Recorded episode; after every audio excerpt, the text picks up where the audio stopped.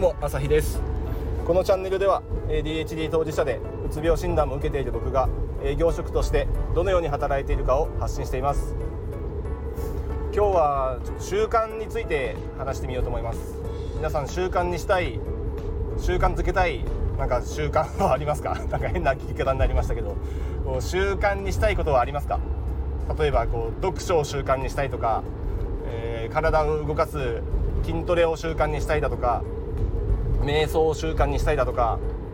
英語の勉強を習慣にしたいだとか、まあ、何かしらあるんじゃないかなと思うんですがうまくいっているでしょうか？え僕は読書は好きなんですけど読書の習慣づけにはまだ至ってないというかいっぱい読んではいるんですけど時間の確保がうまくいかなくてまだ読んだり読まなかったり、まあ、月に23冊は読んでますけどそれでも。でも習慣づけたらもっとうまく効率よく読めるんだろうなとは思ってますだからこの定期的に決まった時間に、えーと、本を読むっていうのを習慣づけたいなと思っていたりあと、まあ、運動の習慣はあるんですけど結構筋トレが習慣になかなかならないっていう人は一般的に多いんじゃないかなと思います。僕は学生の頃からスポーツやってたんで逆に体動かさないとちょっと気持ち悪いっていう感覚がもうできて出来上がってしまってるんで、えーと、どうしても嫌がおうにも体を動かすことに感覚的になっちゃいます。なんかこう歯磨きが嫌だけど面倒くさいけど歯磨きしないと気持ち悪くてなんか寝れないのと同じような感じでちょっと体動かさないと気持ち悪いというか逆に体動かして、えー、すっきりする感覚はちょっともうある意味こう麻薬的というか今サウナ流行ってますけどサウナ後の、えー、水風呂からの、えー、風呂上がって体拭いて、えーと、服を着た時の、えー、着てちょっと時間がかかってからですかね。あちょっと体がポカポカしてきて気持ちいい感じ。あの整ったっていわゆるあの感覚はすごく気持ちいいと思うんですけどあれに似たような感覚が、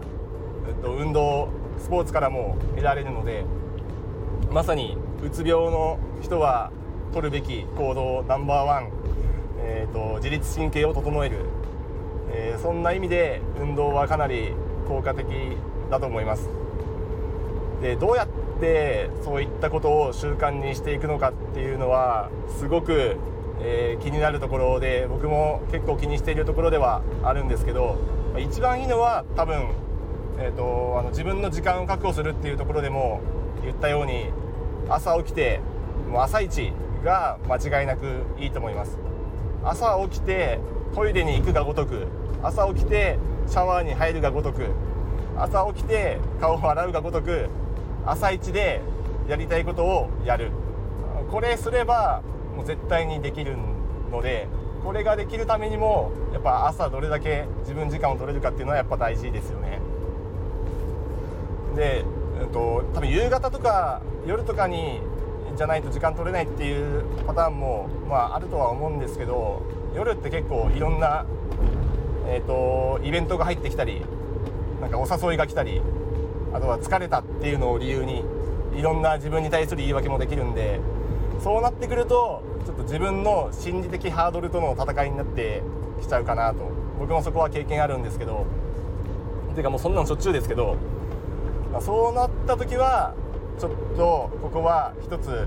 僕が実践していることがありましてとりあえずまず小さくやる。小さくやるっていうのは歯磨きで例えると歯ブラシに歯磨き粉をつける的な感じで運動であったらえっ、ー、となんかこう服装多分運動しやすい服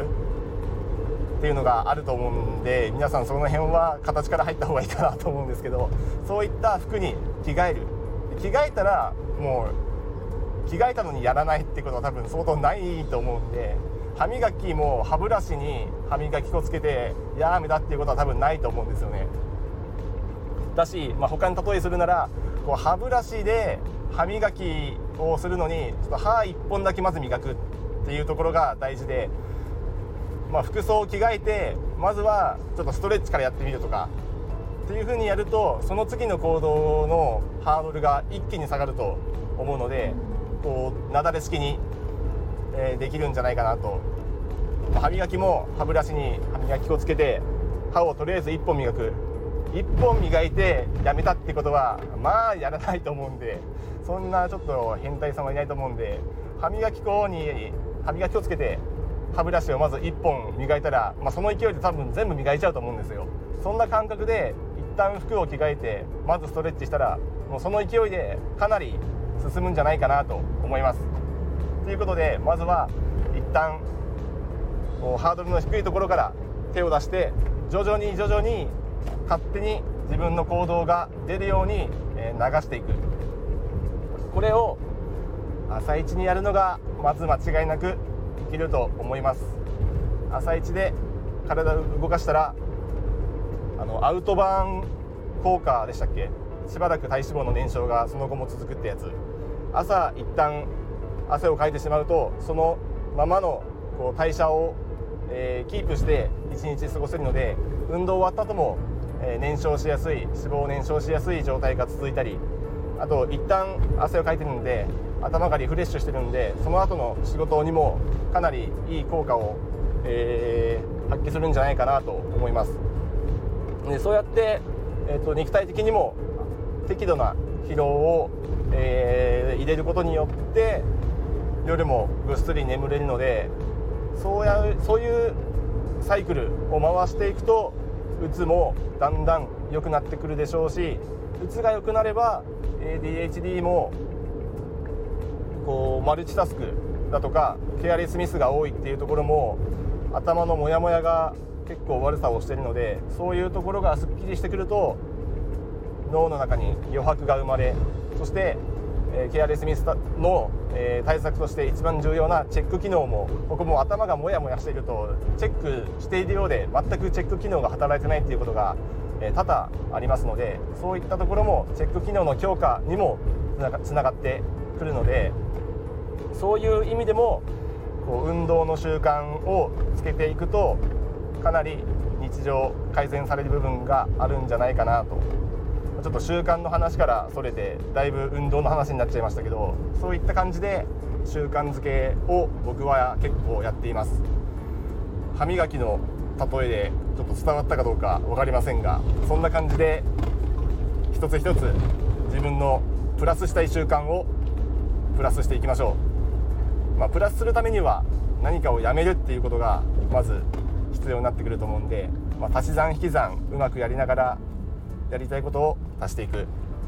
その積み重ねが自分の成長につながると思うので、まあ、我々は成長しないと、えー、どんどんどんどん短所ばっかりが目立っちゃうと思うので短所は克服するのは難しいですがうまく長所を生かせるぐらいの感覚になれるようにこの短所はちょっと黙っておいてもらえるように長所を生かせるようにそういった成長を糧にして ADHD を武器にできるように日々精進していきましょう。皆さんの、えー、プラスしたい習慣何でしょうか？もしよかったら教えてください。ではまた。